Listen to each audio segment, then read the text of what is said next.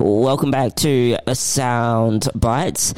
sorry, I had to check myself then. You're listening to DRN1. Um, I don't know why. I just keep thinking that this show's called something else. Um, but uh, we are talking work hours. Work and, hours and the history of work.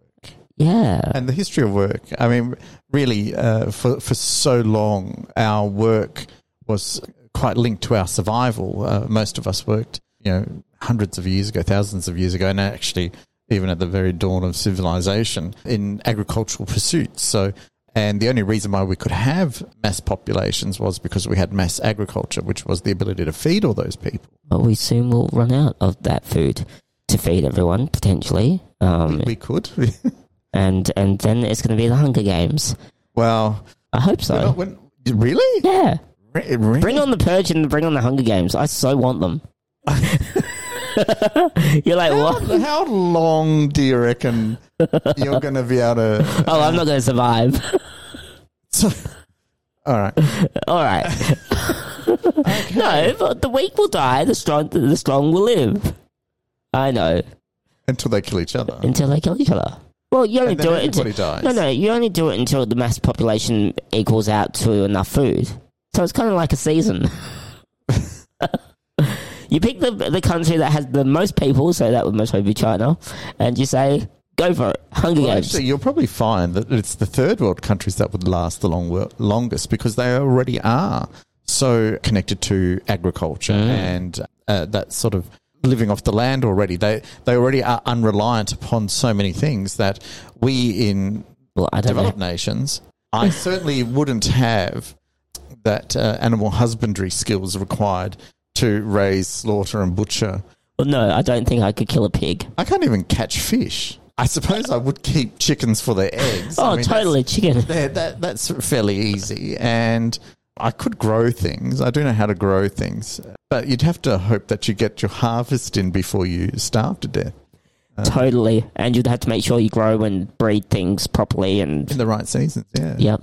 But but then uh, well, well, you can always completely off topic because really with climate change we're going to have a lot of trouble growing things because. Well, you um, could just breed like rabbits, and that that that that you got rabbit soup, rabbit stew, rabbit, rabbit, rabbit, live off rabbit. I know it's disgusting. You shouldn't be killing an animal, but why not live off rabbit stew? But before before we get to that point where we're hunting and gathering our own but species, how have we worked those hours? because let's face it, you'd have to schedule those hours that you're going to do that too. Um, so how? Well, okay, so let's get back in the days when we were so reliant on agriculture. So this is before the Industrial Revolution. Wow. We basically we we farmed the land that we were on, and whether mm. that was our farm or we were farming tracts of land for uh, a landowner, we basically just worked the land. And, and, and actually, that did change civilization quite a lot because it meant that we were limited in our ability to be mobile. But then when the Industrial Revolution came, we were able to start um, migrating to factories and we started to mass produce things. And things became more affordable. So it was easier for people to then move into um, bigger cities and be less reliant on the land and more reliant on uh, consumerism. Part of that has then just damaged the land even more because what we're doing is we're over utilizing what is a limited resource and once it's gone, it's gone. You just have to look at mining. But that's what a revolution is um, with regards to all these things. So what you know, uh, and, and we're we're sort of condensing everything, so we're not yeah. really talking about uh, the slow evolutionary process of it all. But people actually, even when we had the industrial revolution, we, we didn't have the, the working conditions that we have now. In fact, there were high incidents of workplace deaths because obviously the health and safety didn't exist. People were working with machinery and often um, very unfamiliar equipment. And they were working very long hours. They were working tired. We had children working. There were, you know, there were slave labor. There was, yeah. Well, there was no real labor laws. Yep. So it was only around the 1900s that uh, we started to see well, Hen- or the increase in rise of labour unions. But Henry Ford, Ford, um, Ford Motor Company, for people who don't know Henry Ford, he was a a person who revolutionized the world with the way that he was able to build a car manufacturing company that manufactured a car in such a way that Well, he actually did see the concept of a assembly line in mm. other industries, but he was the one who brought it to the automotive industry. And but he was also quite a radical for many things. He actually believed that if you paid your workers well, then they would be able to afford the products that you were producing. Therefore, your need to sell more of that product would increase. So he actually went against a lot of the industrialists at the time who sort of were not really interested in paying people any more than they absolutely had to, hmm. and therefore enforcing a certain poverty and therefore making people work really long hours. Yep. So and and we did used to get paid more on productivity rather than paid on time, as in for work hours that was was done. But then, as I said, as the labour unions were coming to the fore, what was happening is, is that they were negotiating, you know, more for a work-life balance, and it and it's taken us a long time to get the things that most people enjoy today, who are in full-time work. Uh, Eight hours work, eight hours recreation, eight hours sleep. It was that eight, eight, and eight concept. Yeah, but the problem, like, look, we, we we've we've seen people, um, schools. I think in New South Wales or Victoria, don't quote me on which state it is, but there is a state in Australia that has basically, I think, in 2019, they shifted the way kids could come to school. So you, if you wanted to start at eight o'clock in the morning, you could start at eight o'clock in the morning. But if you want to start at twelve o'clock in the afternoon, you could start at twelve o'clock in the afternoon. Basically, allowing the children to choose whether they're a morning person or an afternoon person that's the way of the future, I think, by giving education or work on the schedule of the person, the individual person. Does that increase Well, there's no reason why we couldn't do those sorts of things. stock we- markets? Well, not necessarily, because now you know stock markets aren't the daylight time systems anymore. But they They're, they're now are. 24 hour systems. Well, okay, so the ASX, that's the one that I use, that's still very 9 to 5 Eastern Standard Times. But that, that's when it's open. But that doesn't mean that it's not buoyed or fluctuated with changes overseas when we're asleep Yeah. and they're awake. So, and and since most of those functions now are automated through what the topic we, last week we were talking Mm. about, which is AI, then there's no reason why things such as schools work, that sort of thing, can can't be done on demand. Very much like we do with everything else in our lives. We watch our TV shows now on demand, and we listen to our radio programs on demand. And then that's that's the thing. You look at um, cryptocurrency, which is a it has exchanges and it's open twenty four seven. You can come and sell your goods or buy your goods whenever you want, and it's in it's up to you. Do you think that the stock market will go like that? Because realistically, I think they kind of have to. Like people are going to be wanting to buy and sell on their terms. Not like yeah, I can buy after five p.m., but it doesn't clear until it doesn't get listed or sold on on the system until nine o'clock the next morning. I think that the stock markets, and I'm not an expert in stock markets, I'll, I'll be very honest with you. Don't you have a portfolio?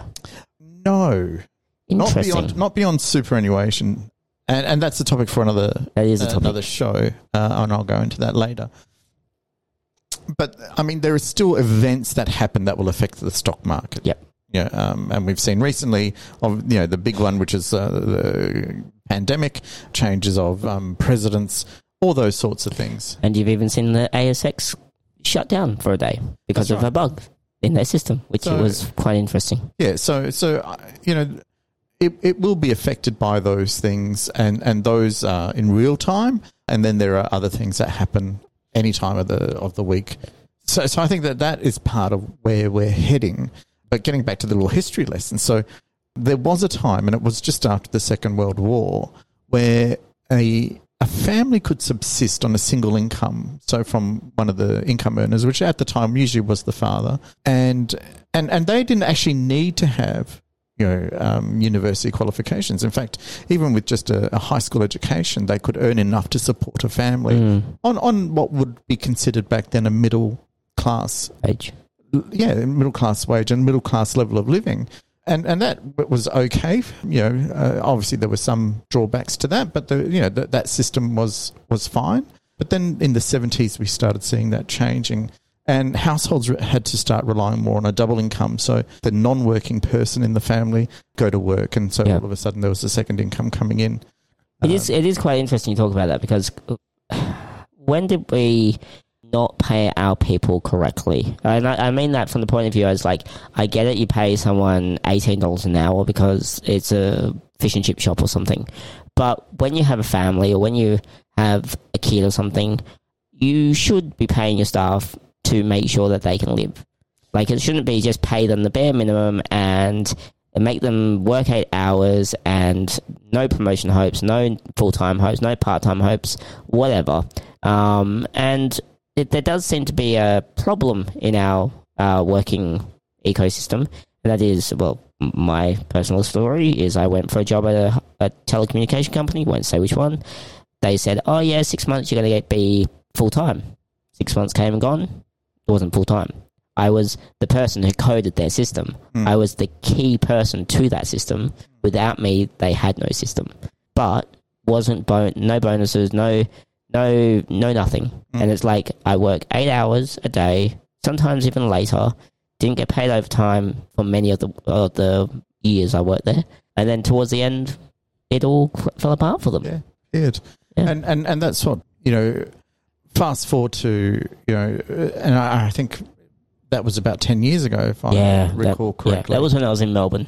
Yeah, so that was about 10 years ago. So this, this is where, again, you know, that nature of work, one of the things that we've, we've certainly seen over the last 10 years is that wage growth has been stagnant. But on top of that, our CPI, which is a indicator of inflation of basic household goods, that has been declining slightly from 10 years ago to now or 2019 levels because I won't include 2020 because that's a bit of a Well, well it kind of year. It's it's actually interesting you say it, you won't include 2020 because I think we kind of have to because, well, yes, a lot of businesses went under, and yes, a lot of jobs got got shut down because of the pandemic.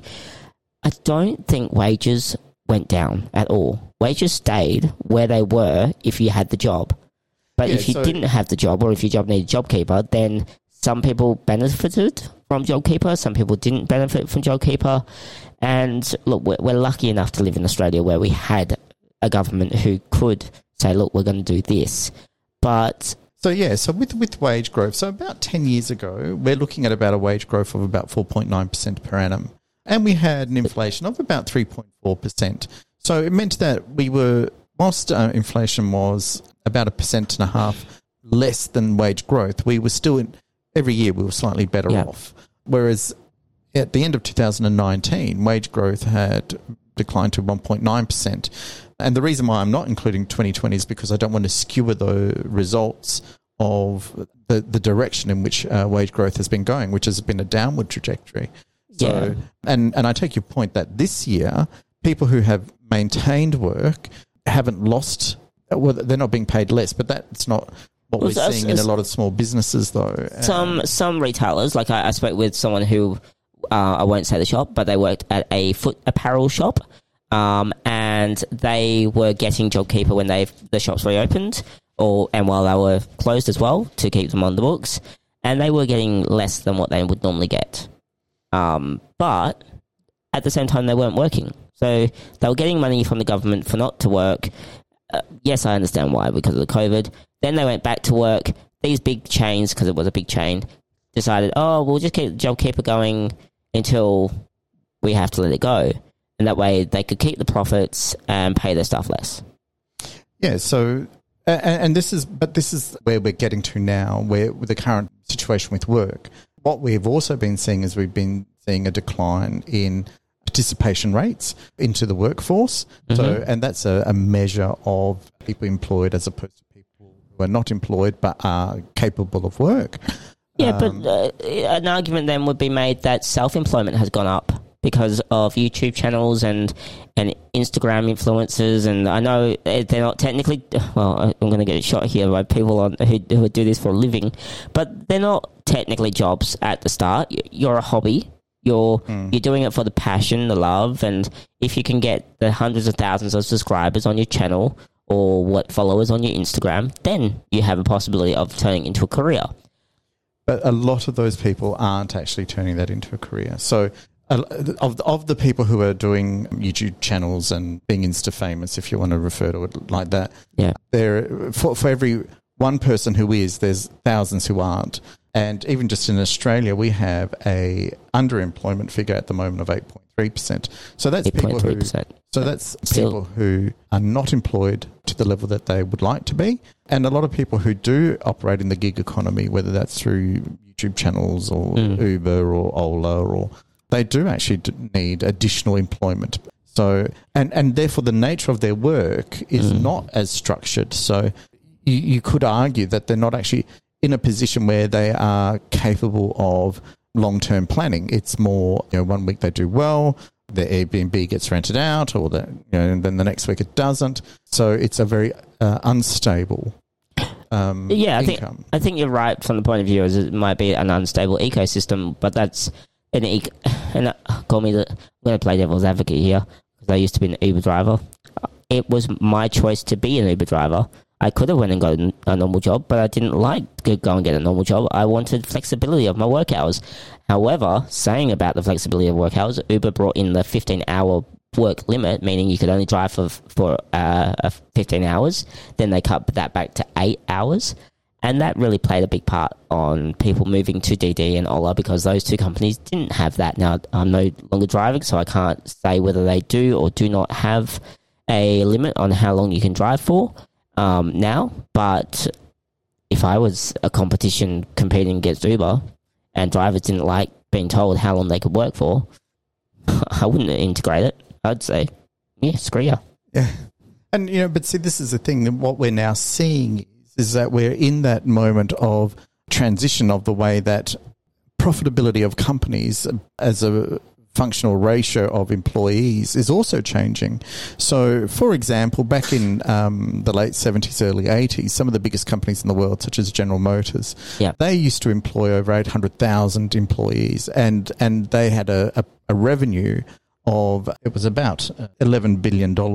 Whereas back in 2012, so this is, these stats are quite A little bit old, not too old. Yeah, but Google, who uh, at the time made $14 billion in revenue, they only employed 58,000 people. So, so companies are becoming far more profitable due to automation and employing a lot less people. And we're seeing that now happen in a lot of other areas as well. So we, we, we need to start thinking about what's going to happen to people with regards to how will they earn an income if uh, the creation of jobs. So, so what we're seeing with the like the industrial revolution, we saw people Mm. move away from agriculture into manufacturing um, and consumerism and uh, that capitalist model. Yep. Now we're seeing with the digital age and the Internet of Things and automation, and now the emergence of AI, Yeah. we're seeing that companies are creating enormous profits, but employing very, very few people in doing so. Mm. So in the past, when we used to introduce new new technologies and stuff, employment was created, whereas this is the first time where new technologies is actually not creating new employment. So people are at the moment Oh. very savvy at finding work and doing the gig economy stuff and all the disruptive technologies and Mm. all that sort of thing. But that's only going to be up until so long until those jobs are then, for example, when we get our driverless cars that we talked about last Oh, week. they are so coming. Um, anyway, so we're going to take a little break because that's a 20 minute segment there. wow. Um, so when we come back, we might just uh, talk about more work stuff. So um, I am I am interested to, to hear your take on, on the downward spiral of Holden and Ford in Australia because they just disappeared. Like, okay, you can still buy a Ford car, you still got Ford, but Holden as a brand has gone. And Completely. completely and utterly. So I'm, I'm, I'd be interested to see what you think about all those jobs disappearing and, and how uh, people have to be retrained and all that kind of stuff. And so when we come back, we're going to talk a little bit about um, more work stuff We'll- and, and we'll have some fun. Okay, stick around, stay tuned. You're listening to Soundbites. DRN1 United, Perth dedicated LGBTIQA plus station. And you're back on Soundbites here on DRN1 United. And if you're chat, if you if you're chatting in the podcast, no, if you're catching the podcast, it's on your Spotify playlist, uh, or wherever you get your good Spotify, wherever you get your good Spotify's. Jesus, I did not go to school, did I? You need to go and Uh, I need coffee. To, I need I need sleep. That's what I need. um, I've had too many coffees today. but, but that, okay, let's. Uh, we did say we are going to talk about Holden's downfall, but that's the thing. Self employment as well is skyrocketing at the moment. There's so many people on Facebook going, "Oh, let me coach you. Let me do this for you. Let me." Like, I'm I'm a NLP person. I'm whatever. Yeah, I make candles. Yeah. Um, COVID has made people really think about what doing their own job and working their own hours and and doing the things that they wouldn't normally do. Like normally, people are very A to B. You either go to work or you don't go to work. COVID made it possible that people who had full time jobs could work from home and have a side gig economy. Well, and and that's that's something that even last week we we touched on was is that the just just the process of going to work is more of an investment of your time and then the eight hours that you spend in an office say. For example myself i drive to work and drive home. So there's a, i lose about an hour and a half to two hours a day in that transit but because when you work in an office, you know, you've got to have your office attire. So I lose part of my weekend laundering, ironing, doing all those sorts of things. So I lose a few hours there. And then because my office, uh, my work is very much sitting down, I'd like to go to the gym after work. So, you know, so, so there's additional time there. So the time I could have used to go to the gym, say, for example, I have to spend that in the car just going to and from work.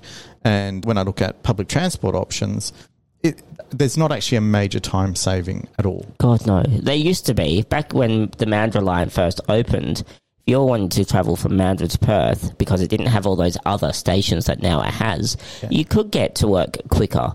Yeah. But I will give you a trick. In in I was traveling peak hour time, so this was when the new freeway, smart freeway, came on board.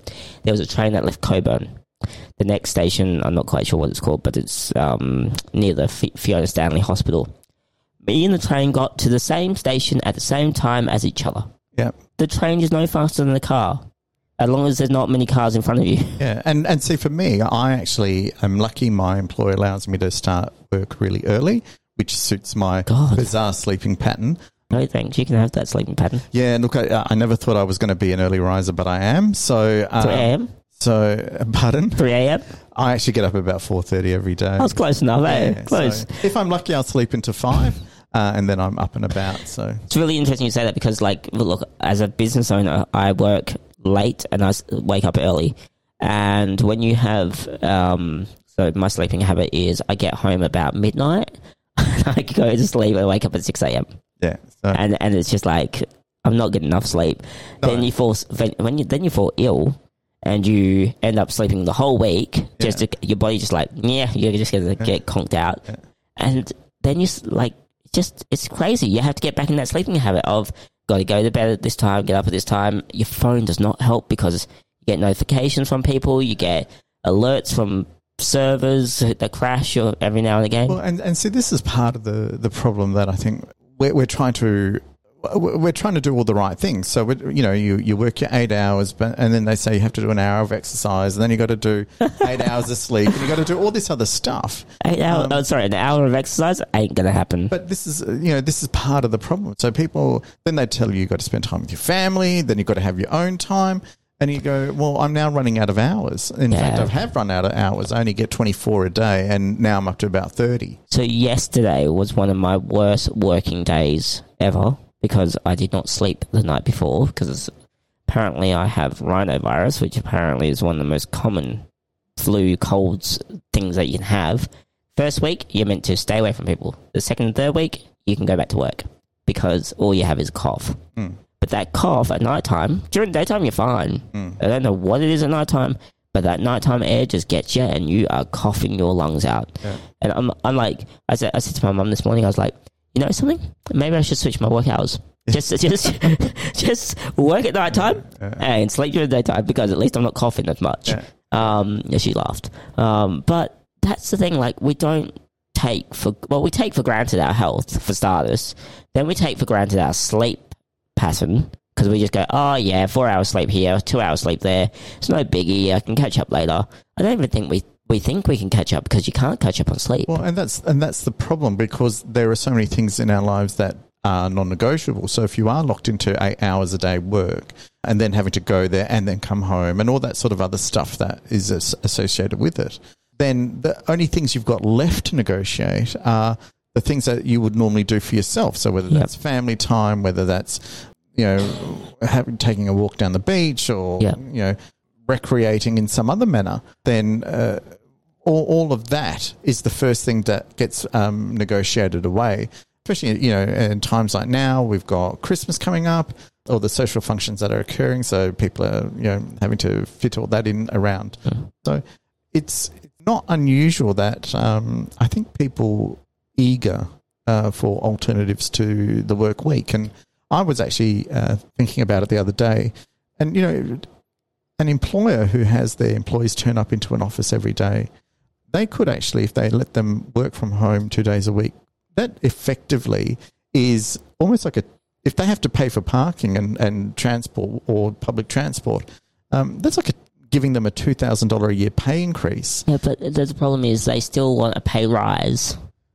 Even if they're working from home, they still want a pay rise. Well, effectively, you could possibly give them a pay rise because what happens is is that the, your environmental costs of keeping an office and air conditioning it and all that sort of stuff Sinks. can can be reduced. Or really, what you're doing, if you want to talk in pure accounting terms, and I'm not an accountant, uh, and if we do have someone who is an accountant listening, they can join in. Give us a Um, call, 1 800 Radio Media.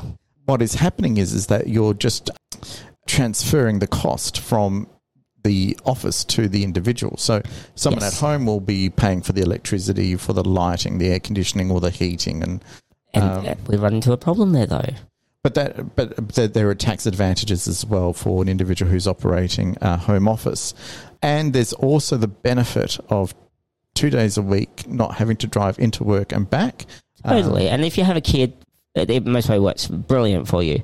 But if you have a baby, no way would I want to Well, stay. see, and this is where you have to be a bit careful because if you're saying that you're going to be working from home, then the concept is, is that you are working, Working. from home, not I'm going to be monitoring my email while I look after my child under the guise of working from home. So you, you do have to Yeah. do the right thing by the employer as well. So when we come back, we're going to talk about the ideal work hours. So meaning, which hours would we like to work? What days would we like to work? How long would we like to work?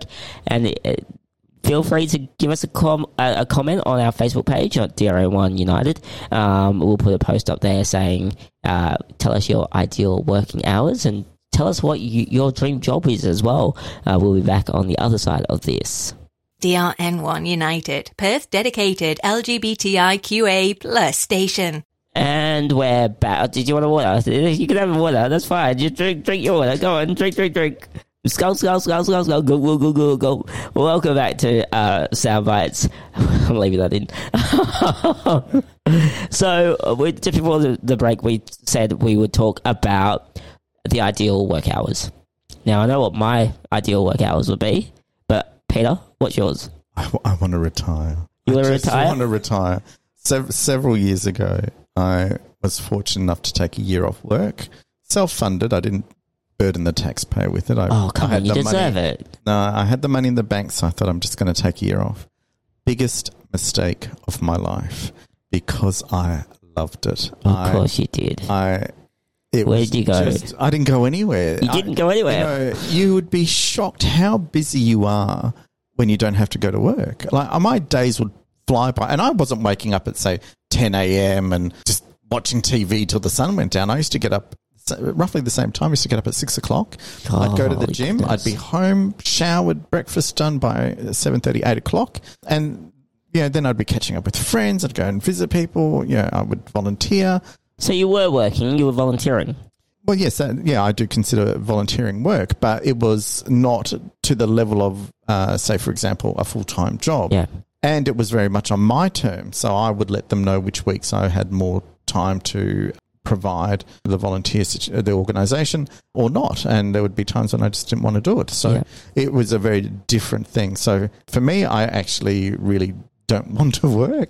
Um, sadly, does? Sadly, I was uh, not born rich, so I will work, and I'm I'm good at my job. I like to think I'm good at my job. They don't they don't lock the doors the minute I leave. Well, so- since, since I've known you, and I've known you for a long time, you've had many jobs. Like you've, Yeah, you've actually- moved, you've moved around quite a lot. And actually, for the majority of my working life, I've had two jobs and at times three jobs. Um, So I, At I do have a very yeah at once. I do have a very strong work ethic, and Yeah. when I do work, I you know I'd like to do a good job of everything that I do. So Don't get me wrong, I like working, but uh, one job. Well, actually, not, have I had two jobs at once? Yes, I have.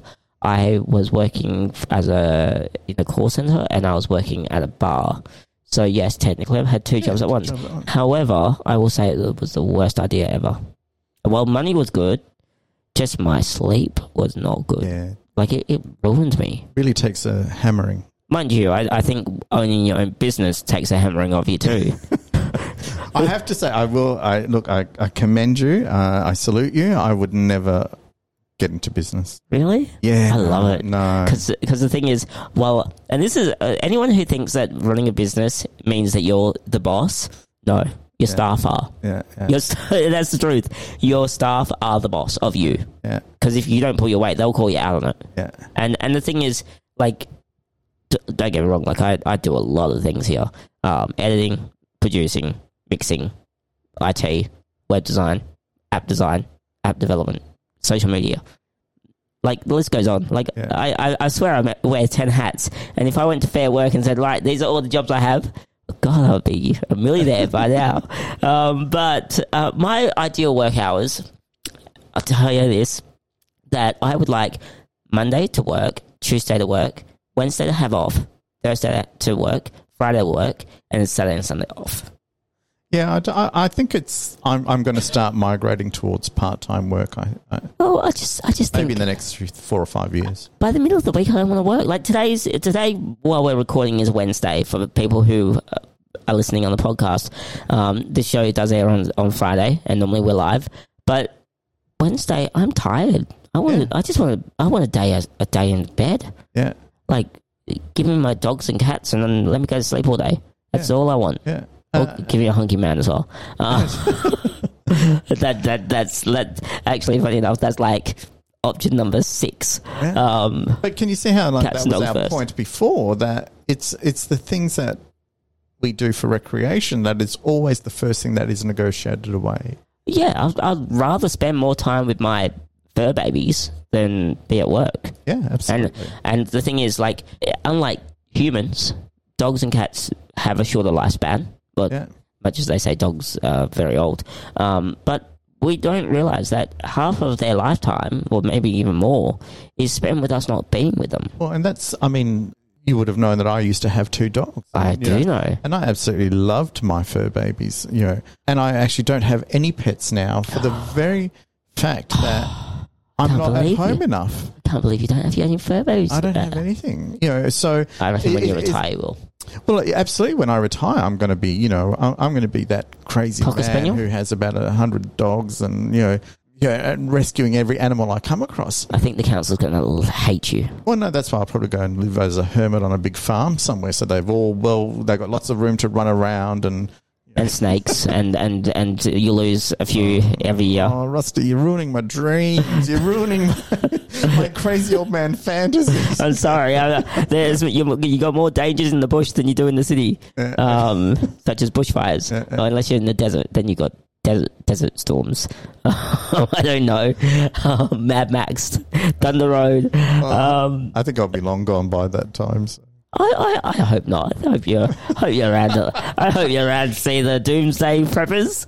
Um, Oh gosh, can you imagine? Oh no. uh, well, uh, I- a toilet paper but- shortage. But you know, that's one of the things that, uh, as I said, as as someone who loves having animals, I don't actually have them purely because I'm not home enough to give them the attention that they need, and it's actually one of the things that you know I used to find really quite relaxing and enjoyable was having my dogs. So that's the that's the other thing that I I like. I have no issue with people bringing dogs into the office.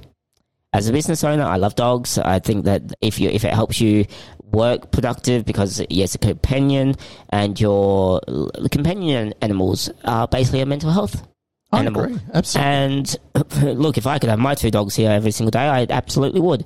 I'm the business owner; I should be allowed to. Yeah. But I have to take into consideration people might be allergic to animals. Um, I don't really care. You can go away. um, but but I agree with you because if I could have been able to take my dogs to work with me, Oh. I actually would have. Then I'd have no reason to rush off as soon as the clock ticked over you know home time. You might take them to the toilet, Yeah. and then just keep keep working. Yeah. The And, thing, and I can see why um, people with children would, would not do the same if they could um, bring their I think that every or I think every big company, maybe not the small companies because you can't, can't really afford it, but every big company, Woodside, Woolworths, Coles, uh, BP, Shell, you name them, I'm naming shaming you all, um, they need a daycare centre. Well, this is where one of the topics, and we'll probably have to do this one on another show the concept of universal basic income. It starts giving people back the opportunity to start reclaiming a lot of the things that have been negotiated away because of the amount of hours that they're working and all the commitments that they have. I find that one a really tough, tough and tricky subject to talk about from the point of view as we in Australia, and look, maybe we don't have universal income completely, We don't. but we have Centrelink. But see, that's the problem. See, Centrelink and those structures don't uh, don't help people to rise out of poverty. As someone who has been on Centrelink and knows lots of people on Centrelink, there is not this the whole. Okay, this is going to upset some of our listeners, and I'm sorry if you get upset by it and you're one of these people. But if you collect a dole check, because that's what it is, or a welfare check, and you don't want to work, and that is your choice, and you don't want to work, I'm sorry, my taxes should not be paying for you. But this is where the universal basic income is a different concept. So, where so, social security is a safety net to stop people from descending into homelessness, essentially. Mm. But actually, it, it's there isn't enough of it that helps people lift out of poverty. So rather than being a safety net, it's actually a ceiling on which people find very difficult to rise above. And you and you see that in long term unemployment, people who have just become disengaged because the majority of their time is spent just trying to survive. You know, trying to figure out how to make Yes. that income. I agree. I do agree on that. But there's also those people that uh, come from poorer economic housing. They've seen their mum and dad not have to work and get get a paycheck, and and and they go, "Oh, I just want to be like my parents. I, they got a cushy life, and they drink, they smoke, and and they do drugs or whatever. Not all of them do drugs, and not all of them smoke, and not all, all of them drink. I will acknowledge that. And so, and but the thing is, there's a cycle that you get born into, and it's some people find it very hard to break that cycle. And it doesn't matter how good you were at school. It doesn't matter how good you were as a kid. It's it's like getting that first job is sometimes really really difficult. Um, one because some people have mental health issues. Two, some people have disabilities. That's the NDIS was a huge step in the right direction here in Australia. Still a lot of work to do, I think. Um, as someone who is disabled, getting me a job, no, it didn't did not help. From the point of view as what kept happening was a, a job would hire me. They would keep me on for their minimum term, which was about three to six months. So, so, so they would get the ten thousand dollars. They'll get the ten thousand dollars and then go bye bye next. But see, there was a number of assumptions in that statement that aren't true, unfortunately. The one that if you have a full time job, that then that provides you with a strong sense of self, a strong sense of identity, and a strong sense of you know, integrity. Whereas the, the research that has been done on a universal basic income. So, first of all, let's talk about the level of a universal basic income. It, it would be in Australia um, dollars about $1,200 a month. So kind of like JobKeeper. Exactly. So what it does is it actually allows people to then be able to start addressing some of the issues that they might have. You know, whereas Centrelink isn't enough to pay for you if you wanted to go and do a TAFE course or if you wanted to do any of that. The assumption Yeah. is is that the result of doing a course at TAFE or university will lead to a better job, which will lead to higher income, which then means that you'll earn the taxable, uh, that or be able to pay the tax to pay it back. Sometimes that doesn't happen. But that doesn't happen because what happens is is that the level of support that you get means that you are always having to have uh, limited in your choices. So it, it is it is not a freedom of of poverty, but it is it is a trap of of uh, working through scarcity. You know, having to maybe live with people you not really want to, but you, your options are limited because you have no control. And we see that in people who are in domestic abuse situations or Yep. um, so from that, so what what we have seen in the studies that have been done and the trials of universal basic incomes that have been done around the world, we've seen very few people who've just used that money and blown it on booze and cigarettes and other drugs. In fact, less than one percent of the people who were receiving a, a, a UBI, a Universal Basic Income, left work, and those who did left to look after children Yeah. uh, or to attend school. So they had a different plan. We, we've also seen that people who receive a universal basic income, they are able to then take more of a risk, start their own businesses and stuff because they know the very basics of rent, food, that sort Yeah. of stuff is covered. Whereas a a social security check comes with stipulations. There's the work for the dole, there's Mm. the um, attendance, there's the job activity reports. So, whilst I'm not saying that people who receive uh, social security should be free to do whatever they want, I, I do feel that there is a certain accountability. But that's not what a UBI is. UBI is not social security. In fact, a UBI is meant to actually get rid of all of those sorts of um, social security programs. And, and look, I'm not saying that it's a bad idea. I think it's if if we could have a even if even if it wasn't UBI and it was just uh, we just lifted the Centrelink the dole rate for Newstart. I think they call it. They've changed the name now. But if we could lift that up to the one thousand two hundred dollars that it has been over um, the JobKeeper JobSeeker uh, term, we've already seen people get more engaged with work because they've been able to just afford a, a suit or they've been able to have the luxury items that maybe they weren't able to do before. And not only that, but they were able to be more mobile. Yep. So some people were able to actually get their cars fixed, or they were able to travel further on public transport. It allowed them to do, like you said, buy a proper suit. You know, Buy two if you need it. Uh, and some people are actually able to do things that they've just been putting off and struggling through, like, you know, some basic dental work, Yep. all those sorts of things. So, w- what we saw was that people who received that higher income through JobSeeker and JobKeeper, they that money actually went back into the economy. Yeah. And, and so, what we, we are seeing is, is that for every dollar spent on a UBI, returns to the economy about a dollar twenty-one. The, the interesting thing, though, that I find really astonishing, um, and it's both. Well, yes, I understand that that Labor is trying to say keep the uh, one thousand two hundred as the new Centrelink um, new start price uh, or, or money payment uh, that you receive.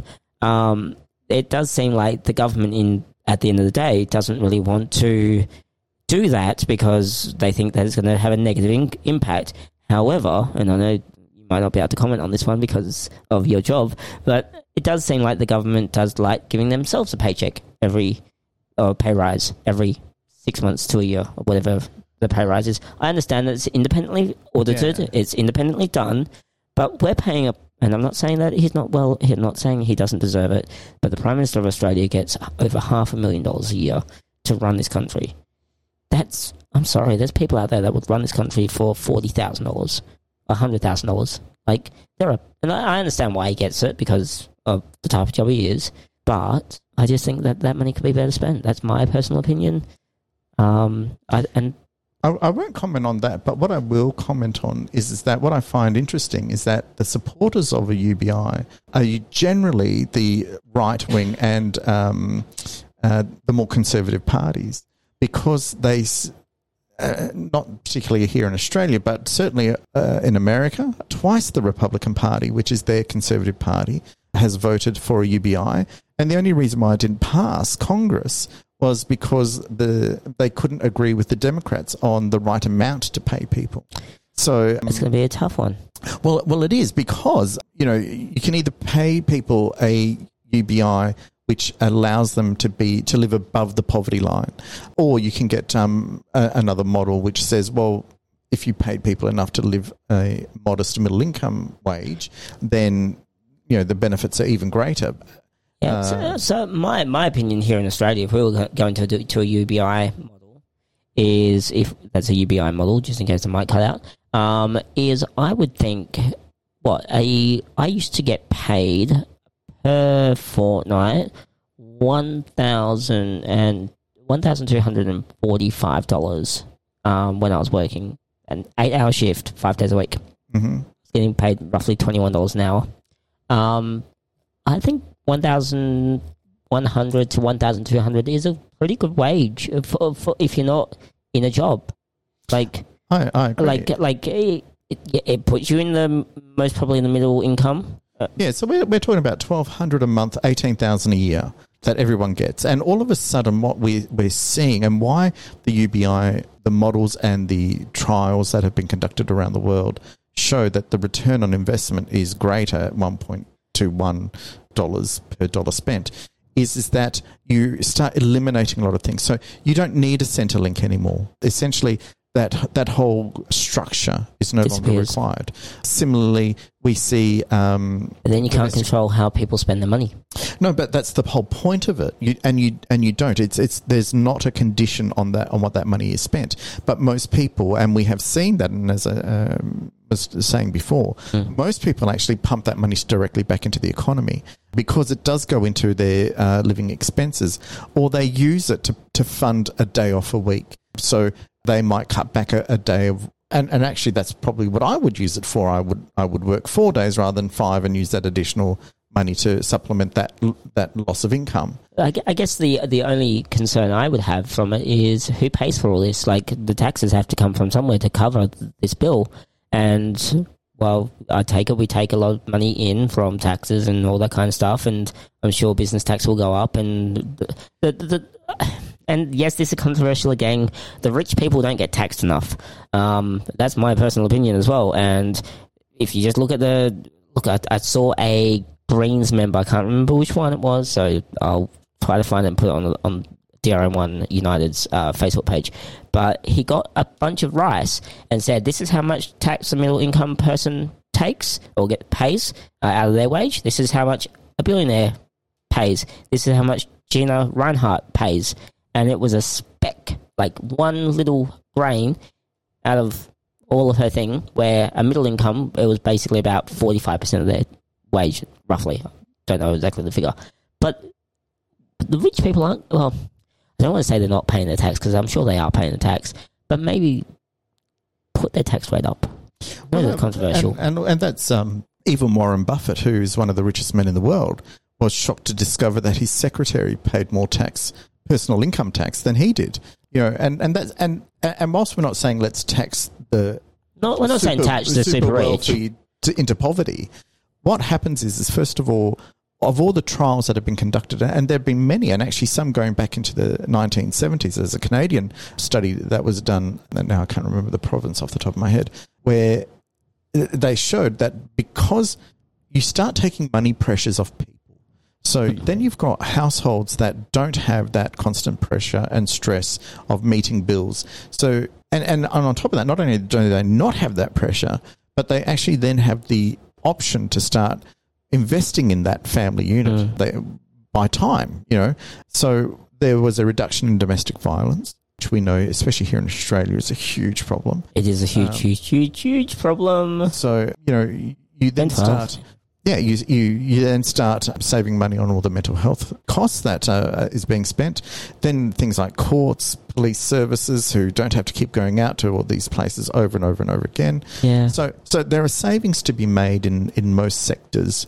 Uh, even emergency room admissions had, had were reduced. So and and also Australia already has a very large welfare, Welfare. bill. So that would be whilst that would increase, you would see savings come from other sectors. But it would also need a restructure of our taxing of uh, some of the largest companies and some of the more profitable businesses because, as Yeah. we were talking about before, with the rise of animation, Automation. uh, or sorry, automation uh, and AI, companies are being more profitable with less workers, and so therefore it will eventually start impacting on our ability to consume because that's what our And, and, capitalist and society that, is built on. that is the, the bigger question, concern, problem that we we are going to have.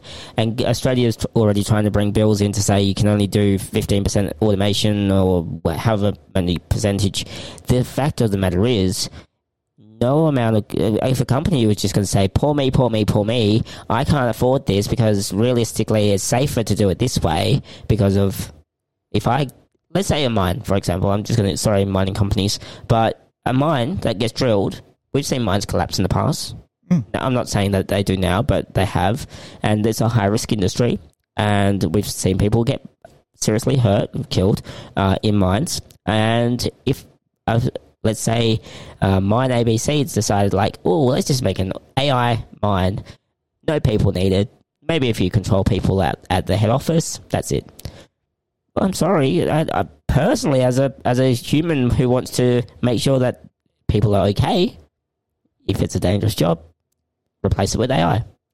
Well, and, and that's where we're Tax them higher. Yeah, and so so when we forecast into the future and we see that people are going to be either have reduced hours or no hours at all through traditional working, then it is going to impact on that consumerism model, which is why there is there's actually an equal uh, equal sides of politics who want to, to look at either a, a UBI or a similar model in which people can still pump money back into the economy through the consumer process.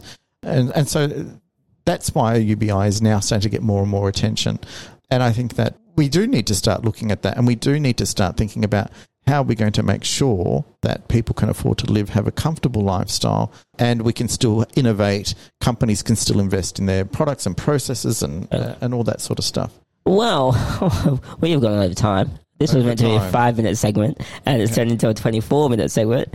Um, but that's okay. We don't mind going over time. We will be, uh, what, what, what we'll do is we'll uh, check on another song, and then when we come back, we'll wrap it up. So uh, stick around, stay tuned. You're listening to uh, Soundbites on DRN1 United. DRN1 United, Perth dedicated LGBTIQA plus station.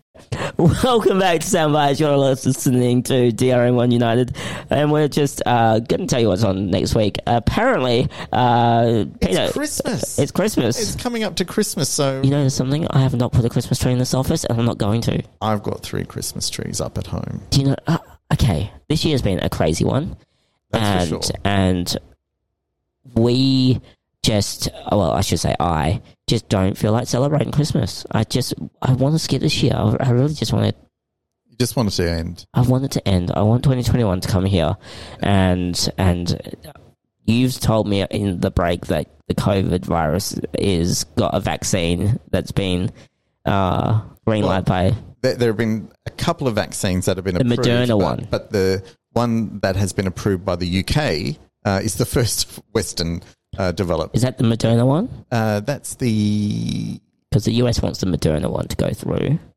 uh, well, the US have have a couple, but um, they've got the Pfizer one and then they've got the Moderna one. But the Pfizer one, I, I'm a bit annoyed. The US is sort of claiming victory over that, but actually, that was a German developed vaccine which the US tested. Uh, Pfizer tested it. German? no, German's not in Russia, so I can't say thank you, Putin. Well, no, well, Russia had their Sputnik. Um, Sputnik? yeah, they they've called it Sputnik Five, I think. Oh, Sputnik Vaccine. 5. I like that one. Oh, Yeah, but they didn't follow the final protocols required to approve a vaccine. Doesn't matter. As long as I turn into a Russian uh, accent, that, I'm all good with that. You never know what will It happen is if you take that vaccine. Well, that's the thing. Vaccines are very okay. The hot topic, and maybe we'll talk about this We'll another night. about this another but time. but the vaccines, because I don't think they've been tested enough. As much as No, they have though. That's the thing though. This is where a lot of people are a bit mistaken. Of the of the vaccines that have gone through the Western programs anyway, and I don't want to sound Western centric, but I'll have to. Those ones actually have gone through all the rigorous testings that all vaccines are required to go through. It's just that we have done it at a much faster pace.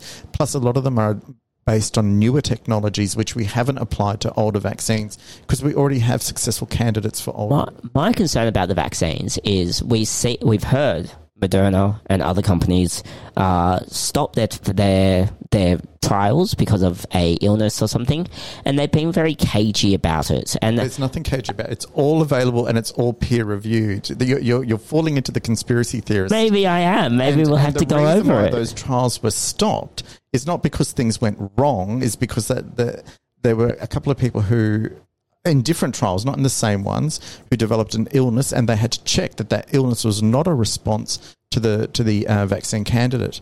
So, and, and that is the proper way of uh, assessing a vaccine. The problem is the media doesn't report the full truth. They only report what No, the is me- highlighted, which Yeah. is vaccine stopped because of this. and and that's why you're And where, where where you should go and get your uh, Information from is is not mainstream media and certainly not from uh, Facebook. uh, yeah, or you know some angry group Let's- of people who hate everything that could possibly even remotely look like science. So you can actually type in Google Scholar You can have a look at the results and you can have a look at the peer reviews. You trust Google? I trust Google Scholar because Google Scholar is a search engine solely for research papers that are peer reviewed and published in journal articles. So this isn't stuff that you would get in your mainstream Media or mainstream Google? yeah, or your your you know um, corner shop stand magazine rack. This, Mm. this is stuff that actually appears in the univer- uh, university. Uh, or sorry, in journal articles that are purchased by universities, by researchers, by um, scientists. I, I just maybe uh, the, the thing is I look at things and I go, well, hang on, no other virus has been developed as quickly as this. Uh, maybe Ebola, but that was But- that was pretty fast. If you think about that, there was a doctor that was a US doctor that got Ebola. They flew in straight to the US, and then they gave him uh, trial drugs, basically, Yeah. um, drugs that could have killed him. But, but the thing with Ebola is that it didn't have the spread that COVID did, Mm. uh, COVID 19. And so, and, and again, a lot of the vaccines that have been developed have been developed under the newer technologies that we have now. You know, it was uh, very early days. It was in March when we had completely sequenced the DNA structure of COVID 19. So, you know, and, and you, you, you basically had a global response to this. And coronaviruses aren't that in in the grand scheme of things, aren't that complicated. We've we've known about coronaviruses. We've had them for We've for, had them for, for, for, for, for well, far back as we can identify viruses. Well, isn't the flu kind of like a COVID? Well, it- well, it it, it is basically a, a similar structure. It is a, a virus that injects the DNA into your cells, which you use, you, which hijacks your cell mechanisms to replicate and create more versions of itself. A- And uh, what we've done is we've looked at the, the the protein structure on the lipid of the actual virus, and that protein structure is what pierces the cell membrane, which then injects it. So we've we've been able to take that shape, if you like, that pointed shape. And we've been able to replicate it without the mechanism of hmm. injecting a DNA into the cell. So when our white blood cells See it? see it, they can then create the proper key, if you like, or shape that can engulf that. I mean, that's why we get a good response. Well, it's going to be interesting to see what people do because there was a call that, and I think this was silly on the Australian government's part, or, or any government that said this, they were going to mandate the vaccine um, and basically make people forcefully take it. I don't think that's a smart idea. If you want people to, to trust this, they need to be able to trust it on their choice. Okay, maybe you might say, well, your kid can't go to daycare if they don't get vaccinated. That might be a safe precaution. But as we know that this virus does mainly go for the older generation, um, it, it has started to not really matter of the age. Uh, we, we what we're seeing is, is that whilst the older generation is more susceptible, Yeah. we are actually seeing. See, a lot of people are just looking at the death rate and assuming that everyone who hasn't died had made a full recovery. But in fact, twenty percent of all people who have been infected have had ongoing health issues uh, Oh, from it- the infection. It, it can And- ruin your body. Yeah, and we are actually seeing children now who are getting um, swollen joints and inflammation, very Wow. similar to Kawasaki disease. So. Who knew the motorcycle brand had a, had a disease Yeah, after well, you, you look. I tell you, when you're when, When you're reading Google Scholars. yeah. If you, if you don't just read angry um posts from you know, Facebook. yeah, you actually Sorry, find out lots and lots of uh, stuff. No, and and look, and I'm not professing to be an immunologist at all, and I'm not a doctor. I'm not a medical doctor. I'm not giving anybody medical advice. He just likes to read, and trust me, I, I do love to uh, I've, read. I've been to his house, and he does like to read. He, he's he's a he's a bit of a nerd when it comes to reading. I'm a huge nerd. I'm very happy to wear that that, That label? uh, that label. label? Yeah. Yeah, let, let's let's put another label on you. A geek. I don't know what the difference is. A geek is an IT nerd. Oh, then I'm not. Well, I don't mind my IT, but I don't know enough about it too. I'm a geek. I'm a You're, nerd. you're a geek. Yeah, I'm a geek. Um, but we are, I said this before, we're way over time now.